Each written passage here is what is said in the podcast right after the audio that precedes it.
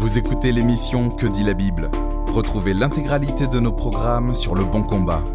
www.leboncombat.fr Bonjour et bienvenue sur Que dit la Bible, l'édition hebdomadaire du blog Le Bon Combat. Je suis Guillaume Bourrin et je suis accompagné de mon cher ami Pascal Denot. Bonjour Pascal. Bonjour Guillaume. Alors, on a une question très intéressante cette semaine de notre ami Pascal de la région parisienne qui nous écrit la chose suivante.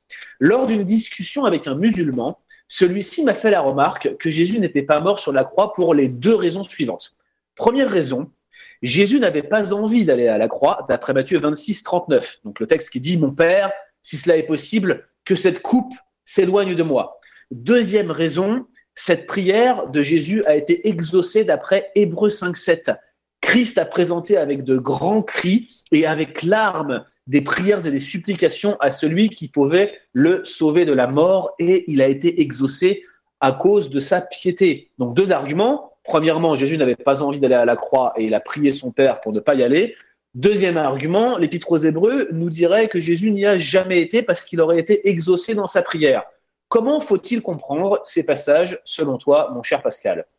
Est-ce que c'est parce que je suis le musulman le plus chrétien du web que tu as fait appel à moi? Alors, c'est peut-être cela. Il faut, il faut expliquer à nos auditeurs que Pascal, on l'appelle the djihadiste entre nous parce qu'il a une barbe de 3 mètres aujourd'hui, qui, qui, le rapproche de plus en plus dangereusement d'Abou euh, Moussa al-Zarqawi. Mais en plus sérieusement, euh, si euh, Pascal se laisse pousser la barbe pour ressembler à Jean Calvin, toujours est-il qu'il euh, est tout à fait compétent, rassurez-vous, pour répondre aux questions qui ont été posées. Alors, qu'est-ce que, qu'est-ce que tu en penses, Pascal? Ben, Ça serait intéressant que l'Épître aux Hébreux euh, nous dise que Jésus n'est pas mort, alors que d'un bout à l'autre, l'Épître aux Hébreux nous parle de sa mort, le souverain sacrificateur qui a offert son propre sang. Alors, ça ferait aucun sens là pour euh, comprendre que l'auteur de la même épître puisse être cohérent. Donc, il dit d'un côté, il a été exaucé euh, de celui qui pouvait le sauver de la mort, il n'est pas mort, puis après ça, euh, il nous parle constamment de sa mort. Ben, le verset donc 7 du chapitre 5 nous dit effectivement que Jésus, dans les jours de sa chair, qui ne veut pas dire que Jésus n'a plus un corps, là, mais qui réfère à son temps qui était sur la terre pendant son humiliation, a présenté avec de grands cris, avec larmes, des prières et des supplications à celui qui pouvait le sauver de la mort, et il a été exaucé à cause de sa piété. Euh, donc, euh, deux remarques euh, sur le fait qu'il a été exaucé. comment a-t-il été exaucé et pourquoi a-t-il été exaucé? D'abord, il a été exaucé par sa résurrection d'entre les morts. la prière de Jésus, c'était d'être délivré de la mort. Euh, il priait pour celui qui peut le sauver de la mort. Euh, et bien qu'il soit mort, il a été délivré de la puissance de la mort. C'est ce que l'Écriture nous dit, et il nous dit que c'est par sa résurrection. Donc, acte 2, euh, chapitre, pardon, chapitre 2, verset 24 à 32 nous dit que Dieu l'a ressuscité en le délivrant des liens de la mort parce qu'il n'était pas possible qu'il soit retenu par elle. Car David dit de lui, Je voyais constamment le Seigneur devant moi, parce qu'il est à ma droite, afin que je ne sois point ébranlé. Aussi mon cœur est dans la joie et ma langue dans l'allégresse. Et même ma chair reposera avec espérance, car tu n'abandonneras pas mon âme dans le séjour des morts, et tu ne permettras pas que ton sein voie la corruption. Donc ici, euh, c'est l'apôtre Pierre dans sa prédication qui cite David, euh, donc qui écrit tout, tout, tout ce qui vient de, que je viens de lire. Il continue en disant, Tu m'as fait connaître les sentiers de la vie, tu me rempliras de joie par ta présence. Et là donc, euh, Pierre explique ce qu'il vient de citer des Écritures de l'Ancien Testament. Il dit, Homme frère, qu'il me soit permis de vous dire librement au sujet du patriarche David qu'il est mort, qu'il a été enseveli et que son sépulcre existe encore aujourd'hui parmi nous. Comme il était prophète, et qu'il savait que Dieu lui avait promis avec serment de faire asseoir un de ses descendants sur son trône, c'est la résurrection du Christ qu'il a prévue et annoncée en disant qu'il ne serait pas abandonné dans le séjour des morts et que sa chair ne verrait pas la corruption. C'est ce Jésus que Dieu a ressuscité, nous en sommes tous témoins. Donc, euh, c'est par la résurrection d'entre les morts que s'accomplit cette prophétie euh, davidique, euh, où donc le en fait, c'est comme si c'est le Christ qui parle euh, par la, bouche de David. Et donc, David parle à la première personne, mais c'est euh, son descendant, son fils, qui est en fait son Seigneur, puisqu'il il croit en son propre fils à venir. Euh, et en fait, David a, la même espérance en la résurrection que, bon, même s'il il, a vu la corruption, euh, que lui-même va sortir de la mort et va ressusciter par, par la résurrection du Christ. Donc, comment a-t-il été exaucé? Premièrement, par la résurrection. Pourquoi a-t-il été exaucé? Eh bien, le texte nous dit à cause de sa piété. Euh, autrement dit, Jésus a mérité sa résurrection. Et ça, c'est un point important à souligner. Euh, la résurrection du Christ, euh, la vie qu'il a obtenue, la vie éternelle qu'il a obtenue par sa résurrection d'entre les morts, il l'a gagnée. Il l'a gagnée comment? Par sa piété. Et, donc, sur quoi repose cette compréhension-là? C'est tout le concept de l'alliance des œuvres qui se résume par, par une simple phrase Fais cela et tu vivras. Hmm. Euh, le principe donc de la loi, où celui qui met ces choses en pratique, celui qui met la loi en pratique, vivra par elle. Euh, donc Dieu révèle cela euh, déjà dans l'alliance avec Adam, mais par la suite dans la, deuxième édition de l'alliance des œuvres qui, qui est avec Israël, euh, où, donc par la loi de Moïse, Dieu donne la loi à Israël, et Dieu dit à Moïse dans Lévitique 18.15 que l'homme qui mettra ces choses en pratique vivra par sa loi. Et Paul prend ce principe-là dans Romains 10 au verset 6, puis il nous dit, voici comment fonctionne la loi. La loi fonctionne pas comme la grâce, c'est pas simplement qu'elle donne gratuitement la vie et des bénédictions, elle, elle exige une obéissance. Elle exige que quelque chose soit fait en échange de la bénédiction qu'elle promet et elle annonce une malédiction si ce qui est exigé n'est pas rempli, s'il y a une transgression. Donc, euh, et, c'est intéressant, Jésus cautionne absolument ce principe-là lorsque, un, dans Luc 10, par exemple, à différents endroits, on voit Jésus euh, euh, répondre, euh, cautionner ce principe de l'alliance des œuvres qui consiste à, obtenir la vie, la bénédiction par l'obéissance. Mais un texte intéressant, c'est dans Luc 10, versets 25 à 28. Un docteur de la loi se leva et dit à Jésus pour l'éprouver, Maître, que dois-je faire pour hériter la vie éternelle? Et ce qui est intéressant, c'est de voir ce que Jésus ne lui répond pas. Il lui dit pas, crois à celui que Dieu a envoyé et, tu vas avoir la vie éternelle. Euh, ailleurs, Jésus enseigne cela. Il dit que Dieu a envoyé son Fils dans le monde pour que ceux qui croient en lui aient la vie éternelle. Euh, l'évangile de Jean est rempli d'affirmations où Jésus se présente comme étant euh, celui qui donne la vie, que c'est par la foi en lui, celui qui, mange sa chair, sa, chair et boit son sang, c'est-à-dire celui qui croit en lui, celui qui le reçoit, qui va avoir la vie éternelle. Mais ici, Jésus répond pas cela. il lui répond exactement selon sa question. Le, le, docteur de la loi, il dit Que dois-je faire Il lui demande Qu'est-ce que je dois faire de bon? comment moi, par mon action, par mes œuvres, je peux mériter la vie éternelle? Alors Jésus lui répond, Qu'est-il écrit dans la loi? Qui lis-tu? Il répondit, Tu aimeras le Seigneur ton Dieu de tout ton cœur, de toute ton âme, de toute ta force et de toute ta pensée, et ton prochain comme toi-même. Tu as bien répondu, lui dit Jésus, fais cela et tu vivras. Autrement dit, tu penses que tu peux obtenir la vie éternelle par ce que tu vas faire, bien, la loi te dit que tu dois faire parfaitement cela et tu vas avoir la vie éternelle. Ce qui est impossible à l'homme. La loi a été donnée, Romains 3.20, pour mettre en évidence le péché et pour nous conduire à Christ. Mais Christ est celui qui, en entrant dans le monde, une de ses premières prédications déclare, je ne suis pas venu abolir la loi, je suis venu accomplir la loi. Il vient hmm. accomplir la loi en faisant parfaitement ce que la loi requiert pour obtenir la vie, la vie éternelle. Euh, pour Israël, c'était typologique, c'était la vie en Canaan que le peuple allait obtenir en gardant la loi, typologiquement des bénédictions célestes.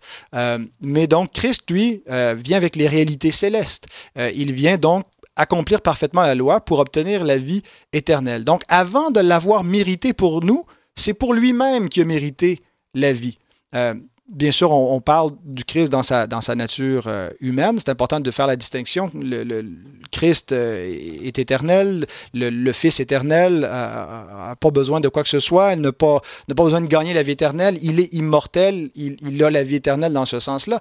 Mais l'homme a été créé dans le but d'atteindre la vie éternelle. Adam n'avait pas la vie éternelle.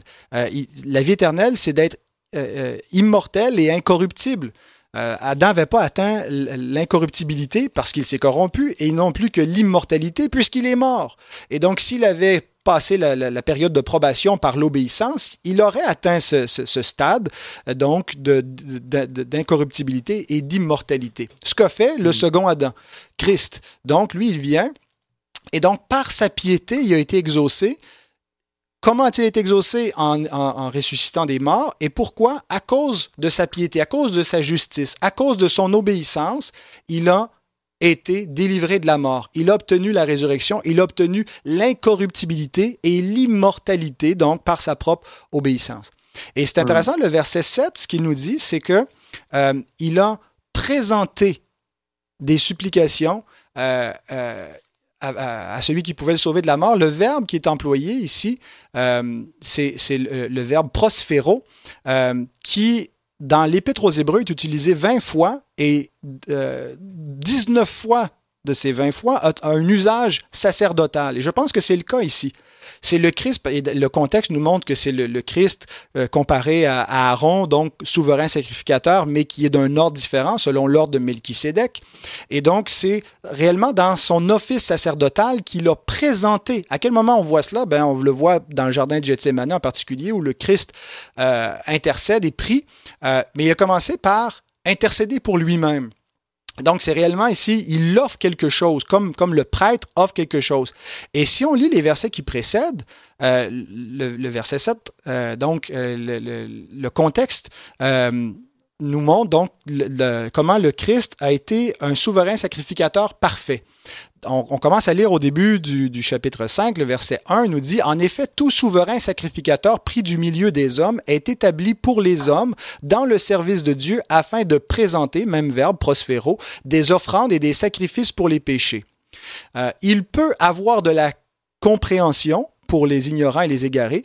Euh, Jésus est un souverain sacrificateur compatissant, il a de la compréhension pour les faibles, puisque la faiblesse est aussi son partage. Là, ici, il nous parle pas spécifiquement du Christ, mais du souverain sacrificateur qui est pris du milieu des hommes et qui est un, faible comme les hommes, qui est un pécheur, qui peut avoir de la compassion, parce que la faiblesse est aussi son partage. Christ, en s'incarnant, a pris une condition d'homme faible. Il a été tenté, il a souffert, il a été éprouvé. Et, et donc, il peut avoir de la compassion parce que la faiblesse a été aussi son partage. Verset 3 nous dit, Et c'est à cause de cette faiblesse qu'il doit offrir Des sacrifices pour ses propres péchés comme pour ceux du peuple. Et donc, Jésus, bien sûr, n'offre pas de sacrifice pour ses péchés, il est sans péché. Mais ce qu'on voit, c'est que cette mise en contexte nous montre que chaque fois que le souverain sacrificateur devait faire l'expiation pour les péchés du peuple, il commençait par lui-même. Il intercédait, il faisait quelque chose pour lui-même. Donc, Jésus a commencé par intercéder pour lui-même. Bien sûr, pas pour euh, se laver de ses péchés, il est, sans péché. C'est là où il, est différent des autres sacrificateurs qui l'ont précédé, mais il leur ressemble autrement en tout point. Euh, il a été faible aussi et il a eu besoin donc d'intercéder pour lui-même. Euh, et donc, il, il, a été exaucé. et donc, l'exaucement, comme je l'ai dit, est venu par sa résurrection. Sa résurrection qu'il a méritée par son obéissance parfaite et elle est donc le sceau divin que Dieu agrée le sacrifice et qu'il déclare que le Christ est effectivement juste. Et donc c'est pour ça euh, que nous obtenons la vie éternelle par notre union avec Jésus-Christ. Euh, on est co-héritier avec Christ. Ça veut dire que tout ce qu'on on a dans notre héritage, c'est d'abord l'héritage du Christ. Alors, si on a la vie éternelle dans notre héritage, c'est parce que Christ a obtenu la vie éternelle pour lui-même, dans sa condition humaine, et euh, donc par l'imputation de sa parfaite justice, son obéissance, on a la vie éternelle. Et c'est ce que Paul nous dit dans Romains 5, 18. Ainsi donc, comme par une seule offense, la condamnation a atteint tous les hommes, de même par un seul acte de justice, par la seule piété du Christ, la justification qui donne la vie la vie éternelle s'étend à tous les hommes. Et, ailleurs, Paul nous parle encore une fois dans Philippiens 2 du Christ qui s'est rendu obéissant, obéissant jusqu'à la mort sur la croix. Et à cause de son obéissance, il a été élevé, il a été glorifié, il a reçu donc le nom qui est au-dessus de tout nom. Il est à la droite de Dieu, il règne sur absolument toutes choses. Et donc sa piété a fait qu'il a été exaucé, qu'il a été glorifié. Et finalement, euh, concernant la première objection, en j'ai répondu euh, à la deuxième objection euh, qui était que l'Épître aux Hébreux nous dit que Jésus avait été exaucé. Mais la première objection, c'est que Jésus voulait pas aller à la croix. et donc, comment expliquer cela? s'il est venu faire la volonté du Père et qu'il veut faire parfaitement ce que son Père veut et qu'il veut pas aller à la croix, comment est-ce qu'on comprend cela? Bien, les théologiens chrétiens ont toujours distingué entre les deux natures du Christ, sa nature divine et sa nature humaine. Il n'y a pas deux Christ, il y a un seul Christ, mais avoir deux natures implique euh, qu'il y ait deux connaissances en lui, donc deux volontés également. Euh, il n'y a qu'une seule volonté divine, euh, il n'y a pas trois volontés divines dans, dans le, en Dieu, bien qu'il y ait trois personnes, ces trois personnes-là ne partagent qu'une seule essence et dans l'essence, il y a une seule volonté. Mais dans le Christ, donc, il y a euh, deux natures avec une seule personne.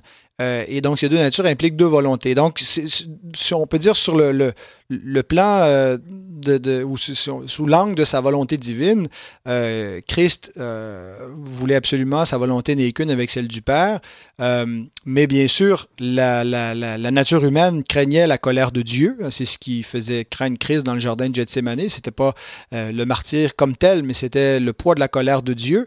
et il avait besoin, en fait, sa nature humaine devait être soutenue par sa nature divine pour qu'il puisse supporter un tel poids. Et donc, la,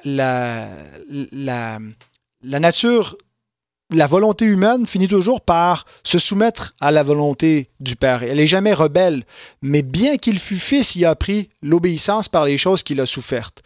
Euh, et donc, c'est vraiment par rapport à sa euh, nature euh, humaine qu'il a euh, appris cette obéissance par les choses qu'il a souffert. C'est dans la nature humaine qu'il a souffert. Euh, et puis, euh, donc, c'est cette, volonté-là qui devait être mise en conformité avec celle du Père. Elle n'était pas rebelle, mais elle devait se soumettre et embrasser pleinement, accepter. Et donc, il y a quelque part dans, dans, sa nature humaine un désir qui, qui, voulait, qui craignait la colère de Dieu qui demandait s'il n'existe pas un autre moyen. Mais puisqu'il n'en existait pas d'autre, il a accepté de boire la coupe de la colère euh, de son Père. Alors donc c'est comme ça qu'on explique donc que Jésus euh, pouvait demander euh, d'en être délivré tout, en, tout en voulant faire pleinement la volonté de Dieu. Merci beaucoup Pascal pour cette exposition de, de, l'Épître aux Hébreux, notamment d'Hébreux 5. Et donc, si, on, si on, vous devez répondre courtement à la question qui nous a été posée par Pascal, finalement, c'est que le lien que fait son ami musulman entre les deux textes n'est pas avéré. effectivement, tu as, tu as raison de le souligner, il y a un lien avec la, la résurrection. Mais euh, merci beaucoup pour cette exposition. Merci beaucoup de nous avoir montré que Christ avait présenté cette offrande avec de grands cris. Il a été également frappé, il a été également persécuté et il a aussi lutté de par sa condition d'homme. Et, et, on voit vraiment que que, Christ est venu accomplir cette, cette grande expiation pour, euh, pour nos péchés. Merci beaucoup Pascal, on vous donne rendez-vous la semaine prochaine pour un prochain épisode de Que dit la Bible? Merci d'avoir écouté cet épisode de Que dit la Bible. Retrouvez l'intégralité de nos programmes sur Le Bon Combat. www.leboncombat.fr